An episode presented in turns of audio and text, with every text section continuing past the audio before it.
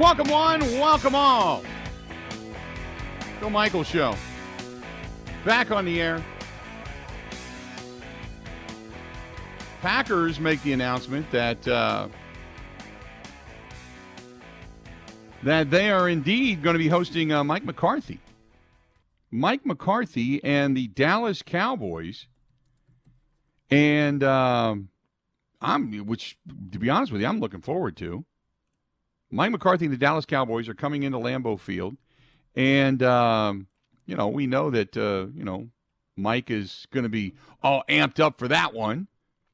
Packers are going to be amped up for more so Packers fans than anything, but it'll be the reunion of Mike McCarthy and Aaron Rodgers. In the meantime, does Aaron Rodgers have enough weaponry around him? Mark Schofield, the NFL Wire, joining us uh, over on the hotline. Mark, how you doing today, man? I'm doing well, Bill. Great to be back with you. Excited to chat a little draft. I know it's been a while. Yeah, it's uh, so. Give me first of all, let's get get your impressions of just what you thought of the Green Bay Packers side of the draft. You know, I I, I actually really liked it. I know going into the draft, I know a couple of times when I was on with you, certainly after the Davante Adams trade and then Green Bay having those two picks in the first round, there were many expectations that they would draft a wide receiver with one of those two selections. And I think the way they went about it, going defense, defense with those first two picks and then address a receiver at the top of the second round, I think it speaks to the talent – on the defensive side of the ball and the depth of the wide receiver position because wide receiver did look like one of the deeper position groups in this draft class. And rather than say reaching a little bit earlier on one of those guys, they were able to add two very talented defenders uh, from that Georgia defense in Quay Walker and Devonte Wyatt. Two guys I think are great fits for what they want to do defensively. And then at the top of the second round, get Christian Watson, who I think very talented wide receiver. There's a lot of potential there. Certainly needs a little bit of growth and development, but uh, I think he can be a very nice offensive weapon out of the gate. He can certainly help in the return game as well. So I really like the fit for Washington with the Green Bay Packers. And then when you sort of get later down into the draft, you look at the, the offensive lineman from UCLA, Sean Rhyan. A lot of people thought that look, he might sort of sneak into you know second round, maybe into the first round, perhaps. There were a lot of people that when they watched Carson Strong, the Nevada quarterback who ended up un- undrafted. They came away really impressed with Romeo Doubs. And then the pass rusher from South Carolina, Kingsley Enagbare, he got some first round buzz going, you know, out, out of the sort of football season and into the start of the draft season. So to get him where they did, I think was great value. So in the end, I can't. I think this was a very good draft for the Packers. I like a lot of the players that they added. I like the way they went about it. You know, they didn't force that receiver pick. Instead, getting great value in those two Georgia defenders. And I think it was really just a, a good draft cycle for the Packers.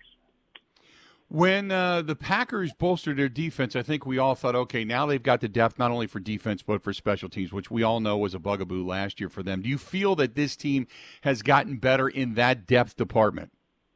Absolutely, absolutely. And I, I think a lot of these selections, you know, particularly Watson too, it's a nod to that, you know, bugaboo on special teams. We saw that sort of rear its head in the playoffs with that loss the San Francisco 49ers. Special teams was an issue for the Packers all last year.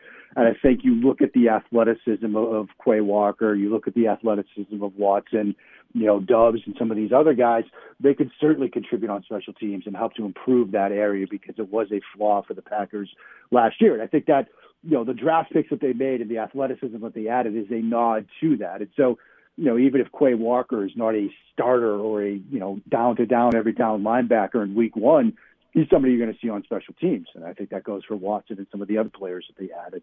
And so I think depth was also an issue they needed to address along with special teams, and they accomplished that with this draft class. The uh, the Packers obviously with Aaron Rodgers need weaponry. Do you feel? I feel that this team is going to make another move before it's all said and done. I think they're going to go out and find one of these guys like a Jarvis Lane. Somebody's going to say, you know what? I'll take a little bit less money to go get a legitimate shot at one, winning a championship, two, at having a, a, this quality quarterback throw me the football, which in essence would then up my value because my statistics would naturally go up. Do you think the Packers are going to make a move, one more move before it's all said and done? You know, I, I think absolutely. You know, and what we're seeing right now is the sort of free agency market has kind of, you know, petered out a little bit. You know, now we're going to get into the the time of year where players either you know wait to see if there are injuries that happen during camps. Players wait to see if you know there's other movement that's happening, and you're going to see the veterans sort of become more attractive to teams, and conversely, teams become more attractive to veterans. When you mentioned Jarvis Landry, Julio Jones is another veteran that's still out there. You know, I haven't seen any news on the Odell Beckham Jr. front, another player that's still out there. You know, T.Y. Hilton, for example, another receiver that's still out there. There are still receiving options that are available right now. And like you said, when it gets to be, you know, late July, early August, when training camps start to really be on the horizon, these players that haven't had that sort of type of success in the playoffs or haven't had the chance to play in a Super Bowl are going to look around the landscape and realize that, you know, the Green Bay Packers are a favorable destination because one, you have Aaron Rodgers, which we have seen over the course of the NFL, particularly the past, you know, 10, 15 years. The opportunity to play with an elite talent at the quarterback position is a draw, not just for receivers, but free agents overall, because it gives you that chance to play into the playoffs. You look around uh, I... sort of team landscapes, right? You look at the NFC. If you, if you're a player that's sort of going after a ring, do you want to go to the AFC, which looks to be loaded, or do you want to go to the NFC, where it's like, yeah, you know, the Bucks could be, good, the Rams could be good, the Packers could be good. And that's a lot of question marks. If you're a veteran that wants to win that ring, your odds at going to one of these NFC teams probably a little bit better than going to the AFC, where you've got maybe seven, eight, nine, ten teams that look like they could make a run out of that conference. So I, I, the whole thing to me, and I thought one of the things the Packers did address was the fact that their offensive line was get looking at least appearance wise. I know that you still have Elgton Jenkins and, and, David Bakhtiari, and you go through that whole list, but no Elgton Jenkins coming back from the knee injury just yet. David Bakhtiari didn't play a snap last year, really. I mean, he just didn't look right and uh, wasn't good for the season because of that knee, and they didn't sound overly confident. Oh yeah, he's 100. percent He's ready to go. So, do you think they did the right thing in picking up some additional offensive line depth? How do you think they did there? I think they did a really good job with it. You know, I, I mentioned the UCLA kid, Sean Rhyan. Uh, Zach Tom was another player, you know, the tackle from Wake Forest that, you know, when you got into that sort of day two, early day three range, a lot of people were excited about where he might come off the board. And there were some people that thought even higher of him, thought that he would probably get into, you know, maybe even late second round, early third. So to get him where they did at 140 overall, I thought was a very good pick.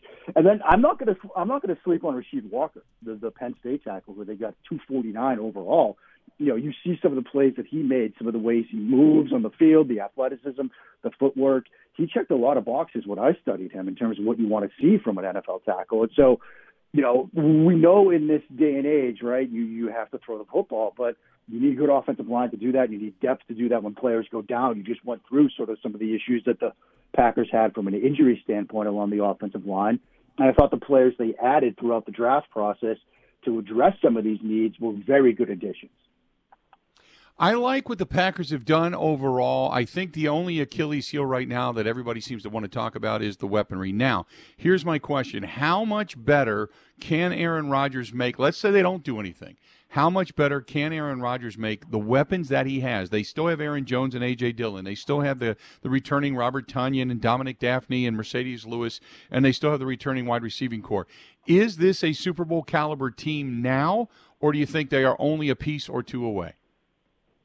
I mean, whenever you have 12, whenever you have guys like Brady and Rodgers and an elite quarterback, you put yourself into that mix to begin with because those are the players that, because of their experience, because of the way they can throw, throw the football, because of, you know, not just the velocity, but the placement, the ability to throw against leverage that Aaron Rodgers has at his disposal, he's going to make the players around him better. It's sort of that, if you think about the exercise that people go through every offseason of tiering quarterbacks – that elite tier, those guys that are the proverbial quarterbacks that make everybody around them better. And Rodgers is still at this point in his career firmly in that tier. Now, that being said, you could always have more weapons. You could always have more pass catchers because just like with the offensive line depth, you know, receiving depth is also an issue. You get a couple of guys dinged up, and then suddenly, you know, you're looking at a receiving corps that instead of say Watson and Lazard and Cobb and Watkins, now you're looking at you know Romeo Doubs and Amari Rodgers sort of being your one-two in a worst-case scenario. So I still think another piece would be beneficial for this team. As constructed right now, if everybody's healthy, yes, this is a team that can come out of the NFC. But things happen in the football season. You know, over the 17 game schedule, guys are going to get banged up. So adding another piece will certainly help. I like what the Packers have done. I feel good about it. I think this year is really going to become incumbent upon, uh, to me anyway, Matt LaFleur, Aaron Rodgers, figuring out ways to get guys open. Also, a lot, wouldn't you assume there's going to be a lot of, say, play action, movement. I'm not going to say it's necessarily the ride and decide offense because that's not what Aaron Rodgers does, but putting guys in motion and making this thing work and being on spot. Yeah, I mean, I, I think, Bill, that's a part of sort of any effective offense, regardless of how good your quarterback is. It's, you know, everything you can do as an offensive coordinator or play designer, play caller, to give that quarterback information before the snap is always going to be beneficial. I mean, I, I talk a lot about that decision making window for a quarterback. And while in most cases it's really snap to throw, if you can expand that decision making window, given that quarterback information pre snap, whether it's movement, motion, shift, and even personnel, to let that quarterback know, okay, I'm not 100% positive it's this coverage, but because of the shift and the movement of the personnel, I can be pretty sure. And so if it does play out that way, I know exactly where to go to the fo- with the football. Whether you're a, a first year player, or a second year player, or guys in their 15th, 20th, 21st season, that will help you. The more you can expand that decision making window. And so I would imagine that Coach LaFleur is going to find some ways to sort of expand that, particularly as we're seeing on the defensive side of the ball. Defenses have gotten so much better, Bill, at trying to disguise what they're doing. You know, the typical, you know, pre-snap cue was, oh, you send somebody in motion, a receiver trails them, oh, it's going to be man coverage. But defenses have found ways to adjust zone coverages on the fly. So you see that as a quarterback, you see that motion man being trailed, and you think, oh yeah, it's man coverage, but they drop in the zone, and now you've got to recalibrate your mind and your way of thinking. And so, the more ways you can respond to what defenses are doing pre-snap with personnel and movement and shifts and things like that, the bigger that decision-making window will be for the quarterback, and the better the quarterback's eventual execution will be. Talking with Mark Schofield, NFL Wire. Get him at Mark Schofield over on Twitter. So the rest of, we'll say, well, let's start with the division first. You got the Vikings. How much better do the Vikings get? And now, granted, they've got a coaching change. So do the Bears. The Lions are trying to bolster themselves, not necessarily for this year, but for years down the road. So tell me right now about the Vikings, who seem to be the, the second best team in the division. Yeah, and look, they certainly had a need that they identified going into this draft cycle that they had to get better in the secondary. And I, I do like – not just Lewis Cine, the, the safety they drafted at the end of the first round when they traded sort of out of their pick inside the top 15. A lot of people said, look, they were going to stay pat at 12 and, and draft the best cornerback available. They said, no, no, no, we'll trade out. You know, they slide back to 32. And then they get Andrew Booth, the Clemson corner, at 42. And I thought, you know, that was a very good pick because I thought Booth was somebody who was going to come off the board inside the top 15 or so. Now, I know injuries might have played a role there. Um, and that probably is why he slid out to 42 overall, but I do think that was a nice, very nice pick for them. You know, I'm a fan of Brian Asamoah, the linebacker from Oklahoma. You know, he's a bit more undersized. You know, in years past, he'd probably be more of a safety in the NFL, but as we've gotten, you know, smaller on the defensive side of the ball and even on the defensive front, we've seen linebackers come into the league that are built more like safeties, but he's got that sideline to sideline ability and, you know, some of it's a lot of different stuff in the Big 12 that it's working its way into the NFL. And so I think he was a very nice pick as well. And so I like some of the pieces that they added. I mean, with Minnesota, really, as we all know, it's going to come down to do they have enough offensively? Can they generate explosive plays on the offensive side of the ball? Are we going to see, you know, the best of Kirk Cousins, or are there going to be issues there? What do we see from the receivers as well? And so, you know, they have some issues that they'll have to figure out on the offensive side of the ball. You know, they might even have to slide Ed Ingram, who they drafted in the second round from LSU, into, you know, their starting right guard spot. And we'll see how that plays out in camp. But you know, they added some pieces. They addressed needs on the defensive side of the ball. So I think it was a, a solid draft. Um, but certainly, like you said, when you look around the rest of the division, you know, you look at the Packers, and they certainly look right now to be the team to beat in the NFC North. I was going to ask you as well. When you, I, I agree with the Packers, but uh, you know, the Bears have brought in new coaching.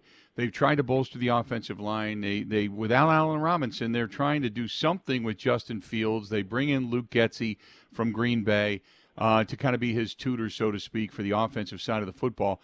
How far away are the Bears from being relevant? Because that defense, I it, it was really in its heyday a few years back, and it seems to be just deteriorating before our very eyes. It does seem like Bill that Chicago's not just in a rebuild; it's like a tear down and rebuild. Like they've they torn this thing down to the studs, and they're working their way back from that. And a lot of the conversation right now with respect to what they've done this offseason is certainly focused on the offensive side of the ball and the weapons and do they have enough around Justin Fields to get him where he needs to be. And, you know, Velus Jones Jr., the, the receiver they drafted in the third round, he's a nice little prospect, but on the older side, I think he just turned 25. Um, you've got some guys that have been in the league. I think Justin Jefferson's been in the league now for three years, and he's not even close to 25 yet. So, you know, that's going to be something to watch. Darnell Mooney is a nice receiver. We know Equanimeous St. Brown, but, you know, there are some questions around the receiver position with respect to what the Bears have done this offseason. As you mentioned, the offensive line was a big question mark, and I'm I'm surprised that you know they addressed it with a fifth round pick, Braxton Jones. But you know, I, I would have thought they would have addressed that a little bit earlier in the draft. And then you look at the defense. Obviously, they trade away Khalil Mack. They added two nice players, Jaquan Brisker and Kyler Gordon. Uh, Brisker, the safety from Penn State, Gordon, the corner from Washington, I think are very nice players. And still have Roquan Smith, who's a very nice linebacker. But this does look like a team that's mm, two years away, maybe. I mean, maybe we're seeing it wrong. Maybe Ryan Poles has identified the right players for what they want to do, and they're going to be in a much better position than we expect. You know, but sitting here right now at the start of May, Bill, I'm rather skeptical about what they've done so far. Yeah, I, I completely agree with you. Mark, it's always a pleasure, man. I appreciate all the insight and information. Hey, hey real quick, best team right now in the NFC. Give me. Give it to me. I mean, I'm always of the mind that you know when you're the champs, you get the right to stay atop the mantle for now. So we'll say the Rams, but I do think, look, sitting there right now, the Rams, the Packers, the Bucks. Those are the three teams that I'm most confident in the NFC. We give the nod to the Rams because they got the belt right now, but when the games kick off in September, we'll really get a chance to see it. Good stuff, Mark. Appreciate it as always, pal. We'll talk to you soon. Okay. Sounds great, Bill. Thanks so much. There you go, Mark Schofield.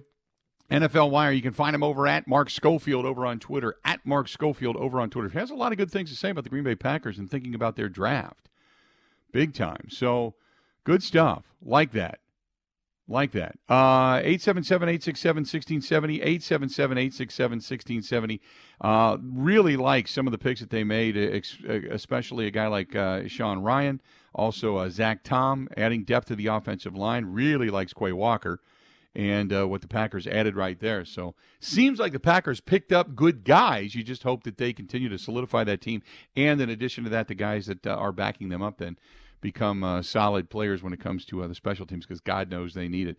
Stay tuned. We got a lot more of the Bill Michaels Show coming up. This portion of the program brought to you by our friends over there at the Sunset Grill. If you're going out tonight, stop by, watch the sunset on Pewaukee Lake, sit out on the uh, on the patio area, and uh, sit back, relax, and enjoy. Watch that Bucks game. They have TVs all over the place. I've always said, go in and ask Trish, who runs the place. Say, Trish, do you still have the leather pants? Do you still have them? Leather pants, yes or no? But they got really good food, really good beverages, and it's that beachy kind of lake cottage season. So stop over to uh, uh, Sunset Grill over on Pewaukee Lake and tell them we said hi. More of the Bill Michael Show coming up.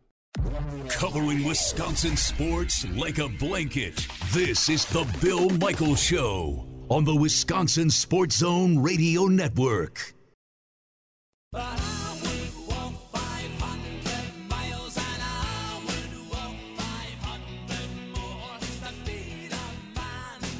oh. Uh oh. Got another one. According to our buddy ESPN Steve, we got another one. I'll tell you what it is coming up in just a moment. Uh, stay tuned for that. I just can't believe people are still doing this. Hey, if you're looking for a great place to go and watch the game tonight, another place downtown uh, Milwaukee, Milwaukee's best sports bar, that is Steny, second to national, Walker's Point. Stop in and get yourself some of the world famous Bloody Marys and or wings, Bill Michaels garlic cheese bread, and get ready for the Bucks and Celtics game five coming up tonight. So um, our buddy ESPN Steve says Ben that uh, there has been another hand gluing to the counter at Starbucks. Did you see that? Oh God, no! But I just looked it up. And have you seen the TV show Succession? I have not. It is a very prominent actor from that show that has glued his hands to the counter at Starbucks? To a Midtown Manhattan Starbucks, uh, incensed by the quote senseless upcharge for non-dairy milk. Shut up. Are you serious? Yeah, I'll, I'll send you the article. The Washington Post tweeted it around 12 hours ago. Oh my God. That's James Cromwell?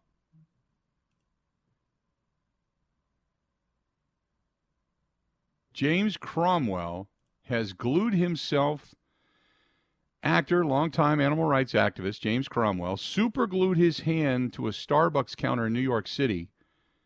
Uh, this happened yesterday, I guess. And he protested the coffee chain's extra charges for vegan milk. Well, here's the thing if it costs more, it costs more. Right?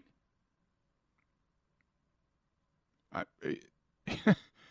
it, I, I only would assume that if it cost a lot less than regular dairy milk and or creamer, it would be less than regular dairy milk or creamer. The same way with soy. You know, I don't know what non-vegan milk is unless they're getting it out of almonds, and I don't even know how they make almond milk because I don't get it, but what I don't know. I have no clue. Police officers eventually arrived and then shut down the store. While most of the protesters dispersed, video showed Cromwell and another man inside the store a little bit longer as they tried to unstick themselves from the counter. So if we're talking about the different prices of milk, why Correct. would why would people then go to Starbucks in general? It's Well, ridiculously that's, that's my next question. Well, if you don't want to pay it, don't go. Starbucks coffee in New York City is like seven bucks, six bucks, I think. Yeah. I mean, I know every now and then because I'm not a I'm not a coffee drinker. So uh, during Christmas time, I'll go and get like a hot chocolate at Starbucks because my tradition was go cut down a Christmas tree, you get the Starbucks hot chocolate. I'd take me and the dogs, and I'd go get it, and I still do that. Uh, I do it without the dogs now, obviously, but I still go and get the Christmas tree, and I get the hot chocolate. That's really the only time I go to Starbucks.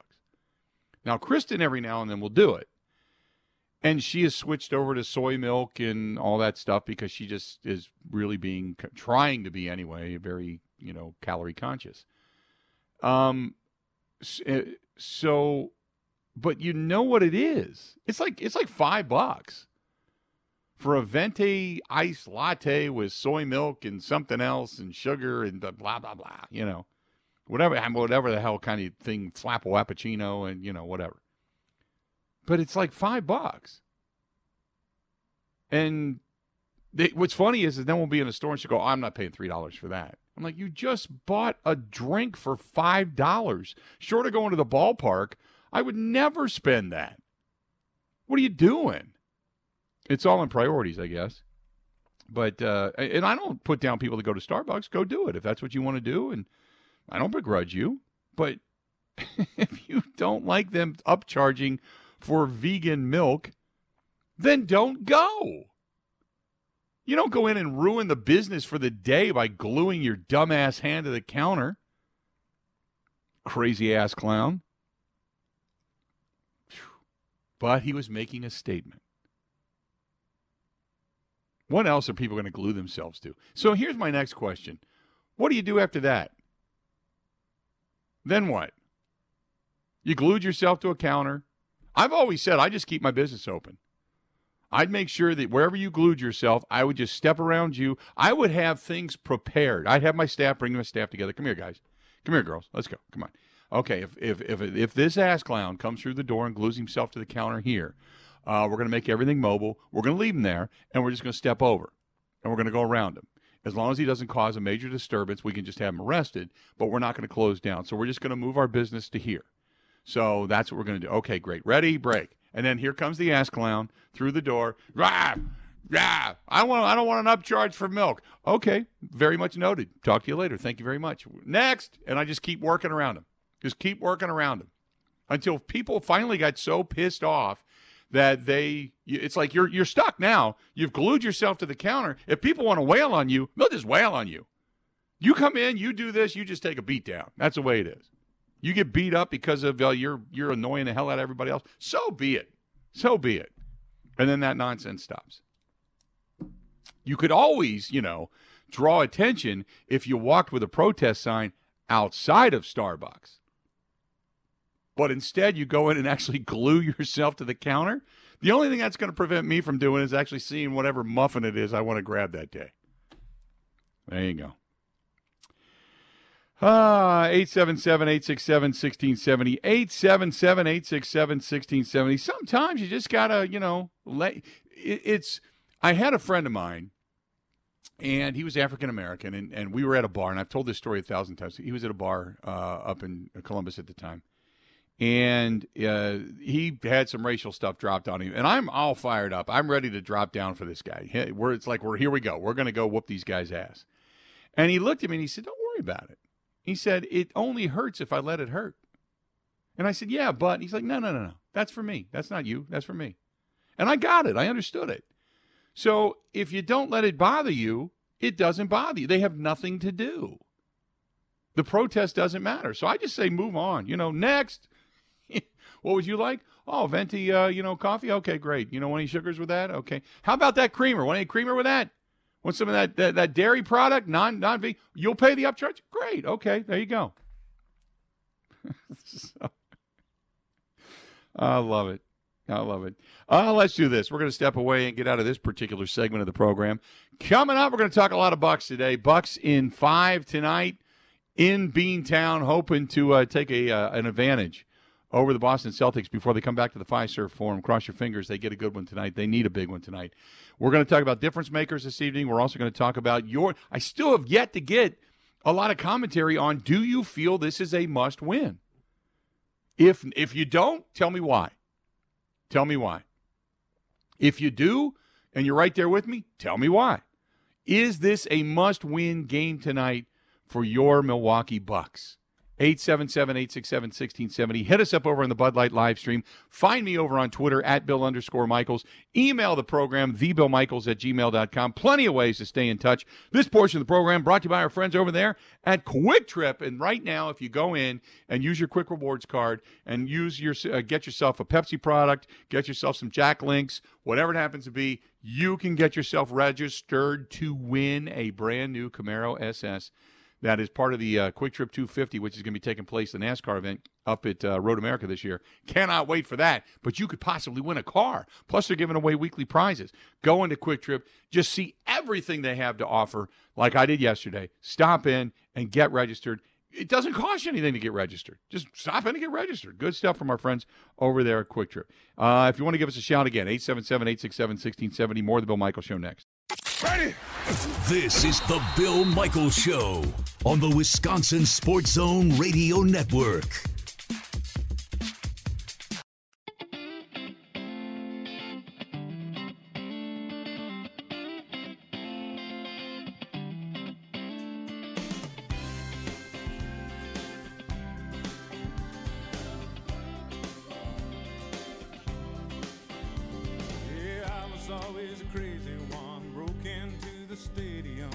Our friends over there at Epoxy Flooring Done Right uh, doing this stuff all over the state of Wisconsin, whether it's Milwaukee, Green Bay, Madison, everything in between. Right now, they're finishing up the Dockhound Stadium as the uh, Dockhounds, one of the newest baseball teams in the Northwoods League, going to be uh, playing uh, in Oconomowoc, Wisconsin. And they were asked to do that stadium. So Sean and his crew continue to get uh, bigger and better jobs all over the place. But if you want them to do your home, whether it's a Wisconsin home, a business owner, maybe a maybe a showroom, or when you talk about industrial, epoxy flooring coating services, polyurea coating services, different colors, different finishes, even painting they can do. Uh, located uh, right here in Wisconsin. So you don't have to go fishing for them all over the state of Illinois or in Iowa or anywhere else for that matter. Get a hold of Sean directly. 262 443 2852. 262 443 2852. Again, 262 443 2852 or simply go to epoxyflooringdoneright.com. That's epoxyflooringdoneright.com. Again, epoxyflooringdoneright.com and uh, see what they can do for you because they did a great job. Great job on uh, the gym in my house. Just absolutely fantastic down in the basement. So the Bucks tonight, big one coming up. Uh, I think it's a must win. Ben feels it's kind of a must win. We both have picked uh, the Bucks to get beat by about four or five points, something like that. They just haven't looked good ever since game one. Um, in, in the meantime, uh, they need Jrue Holiday to step up. Jrue Holiday says his approach not going to change. Missing a lot that I usually make.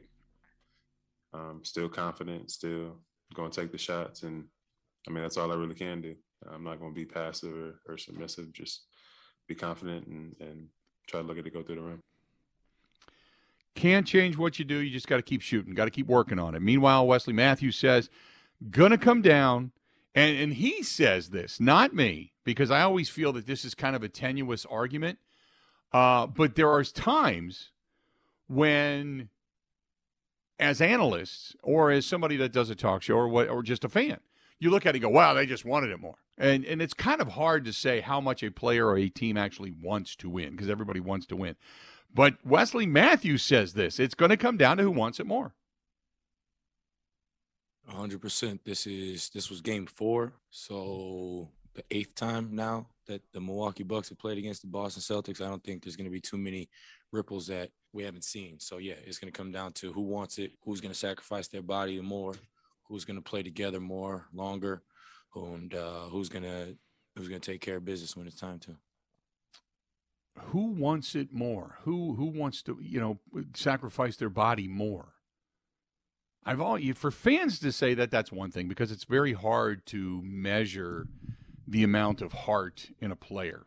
It, it's hard to say that guy doesn't want it. You know, there are times you can look and say that guy could have dove when this guy did and the other guy didn't, and and you okay, you know, you can get into that. But I never try to calculate the heart of a player. Sometimes you can look at it and go, ah, you know, that guy's not as into it as some of the other guys are. But uh, Wesley Matthews says, look, it's it's going to come down to who from inside that locker room. He's now saying it. So, yeah, he's he's right there. Uh, in, in, in the meantime, he says nobody thought when it com- comes to the Boston Celtics, and I pointed to this series as the biggest one anyway from the very beginning because I thought the the Celtics the Celtics down the stretch when the Bucks were kind of taking it easy, load management, resting players didn't matter if they got the two or if they got the three, and you know because oh you know you didn't want Brooklyn. Meanwhile, you got the Boston Celtics going, bring it, bring it. We we're going to get better. We're going to win down the stretch. We're going to continue to win. We're going to take that two spot. We we who cares if we have to play them both? We don't care. We want it. Bring it. And they've been playing better.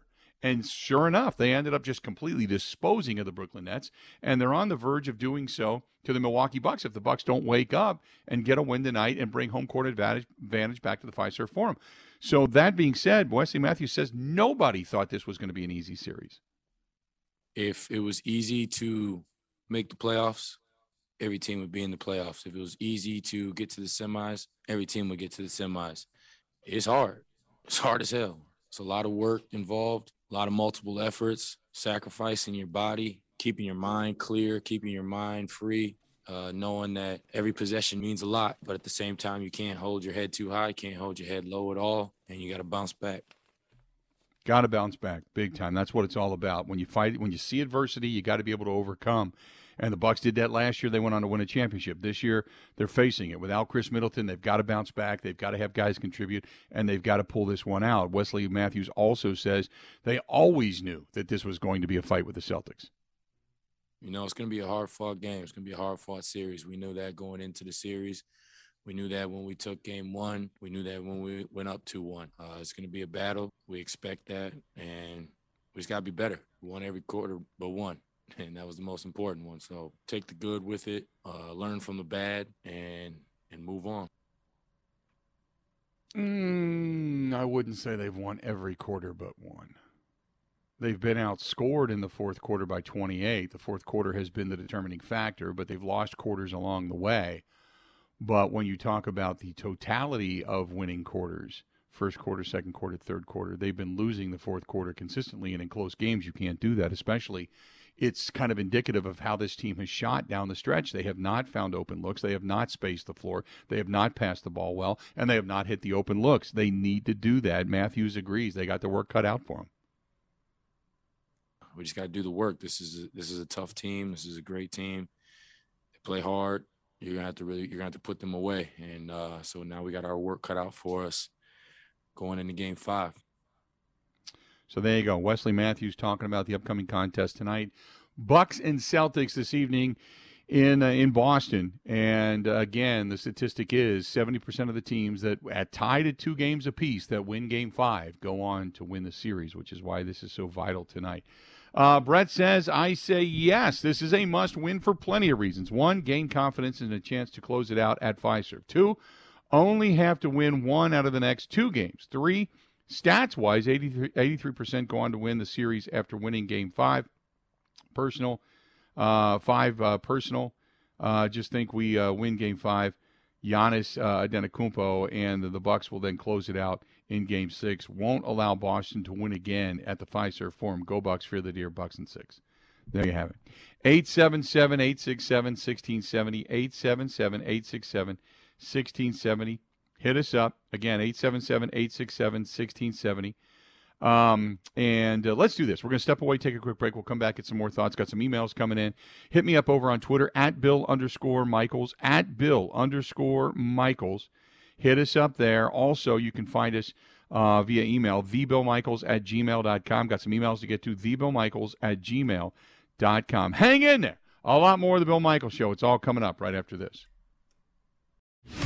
This is the Bill Michaels Show on the Wisconsin Sports Zone Radio Network.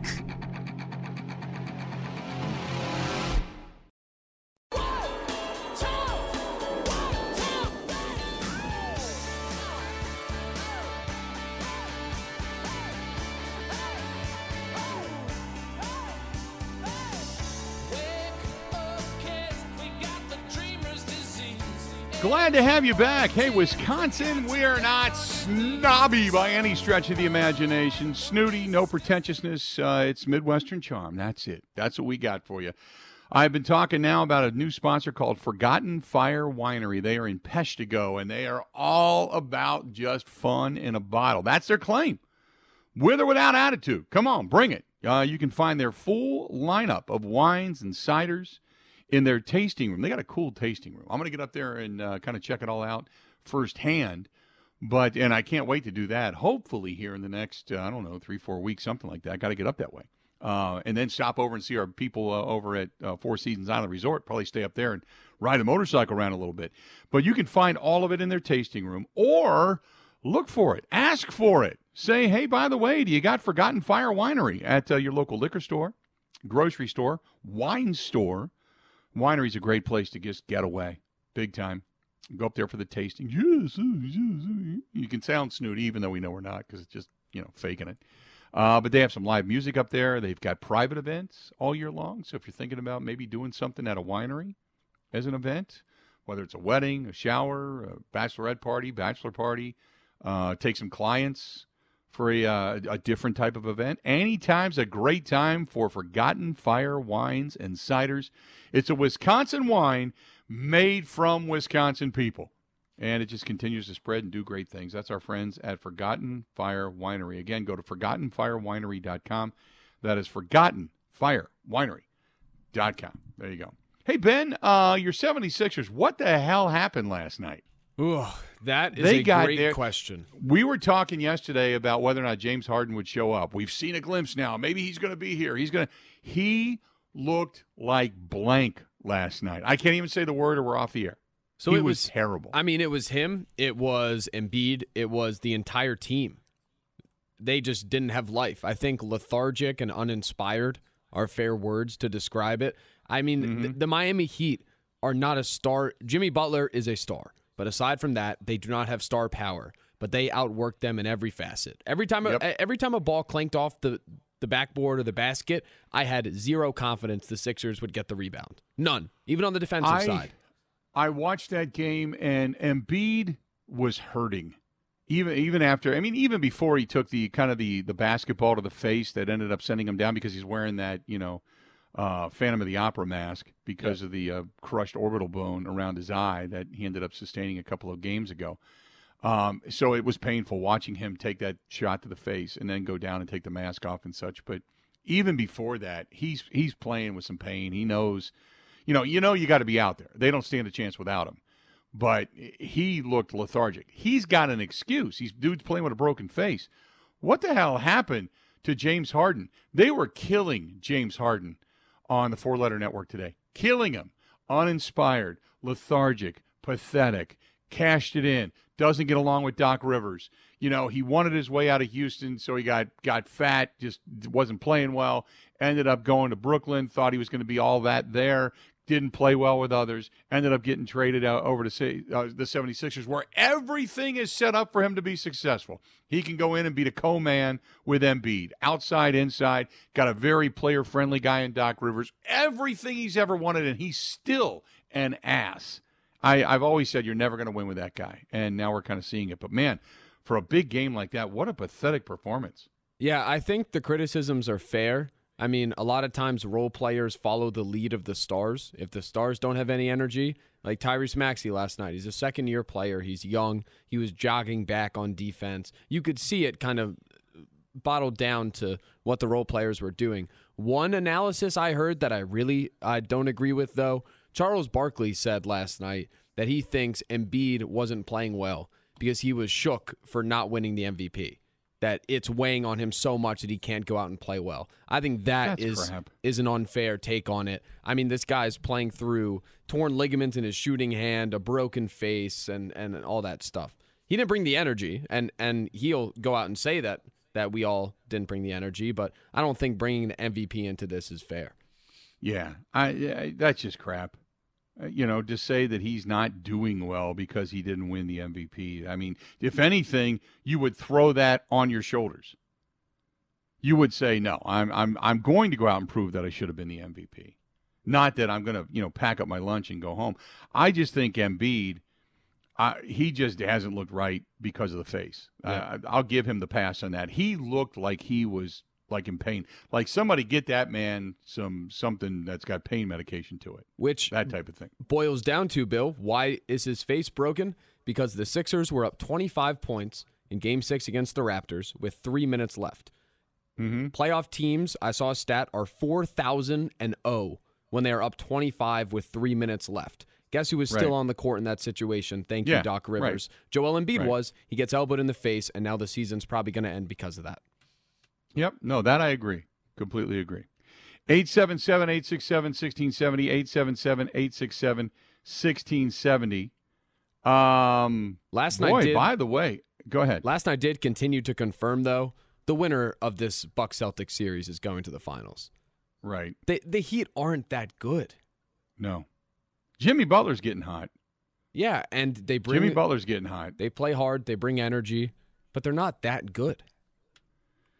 No, um, but yeah, I mean, I agree because we said that at the beginning of the series. We said with, without a doubt that uh, that the winner of this series was going to be the the uh, representative, if you will. Oh, by the way, uh, the, I was going to say this: uh, the Bucks, uh, nine and a half underdogs. I'm seeing. I'm I'm watching Bally's, and they got a bet uh, a betting show on right now. Tonight's contest, nine and a half for a for a money line. Is all the money starting to come in on on Boston all of a sudden? It was I five mean, and a half heavy money. yesterday. No, I still see five and a half. Okay. Oh, well, they just had it up at nine and a half, and I'm like, whoa, wait a minute. When did that change? I can see it going up by a point, but not four. Holy mackerel. Um, coming up the next hour, we're going to get back into some Bucks chatter. Going to talk some Bucks basketball, and uh, looking forward to it, and really start to break down what's coming up tonight. So hang in there for that. Uh, we're, we're also got some Brewers. We'll give you some Brewers update. Brewers. By the way, I'm getting a lot of people that are saying, "Where are the Brewers at?" Brewers are over on YouTube. Brewers are on YouTube right now. Scoreless, but the Brewers are on YouTube. That game just got underway down in Cincinnati. Actually, now one nothing Cincinnati, Is it one nothing now? Yeah. Okay. bottom one. So uh, the Reds, you know, when when the we all know it can heat up, and the Reds can actually hit the baseball in, in bunches. We saw it here uh, at uh, American Family Field, and we saw last night. Obviously, they didn't go away, but it's just whether or not their pitching is good enough to sustain, because their pitching is just so bad. They may win, or they may lose a game, you know, by four runs, but they'll lose it nine to five. They'll still play five, but they just don't have enough pitching to get it done. So hopefully, the Brewers get a win in this rubber match. Uh, so that's where you find the game. You can't look on Bally's. You go to youtube.com, just search Brewers, and it should pop right up. Should be there for you. So watch the game and continue to listen to the program. It's that simple. It's that simple. Stay tuned. We got a lot more of the Bill Michaels Show. It's coming up right after this. Hang in there. The Bill Michaels Show podcast. Listen, rate, subscribe.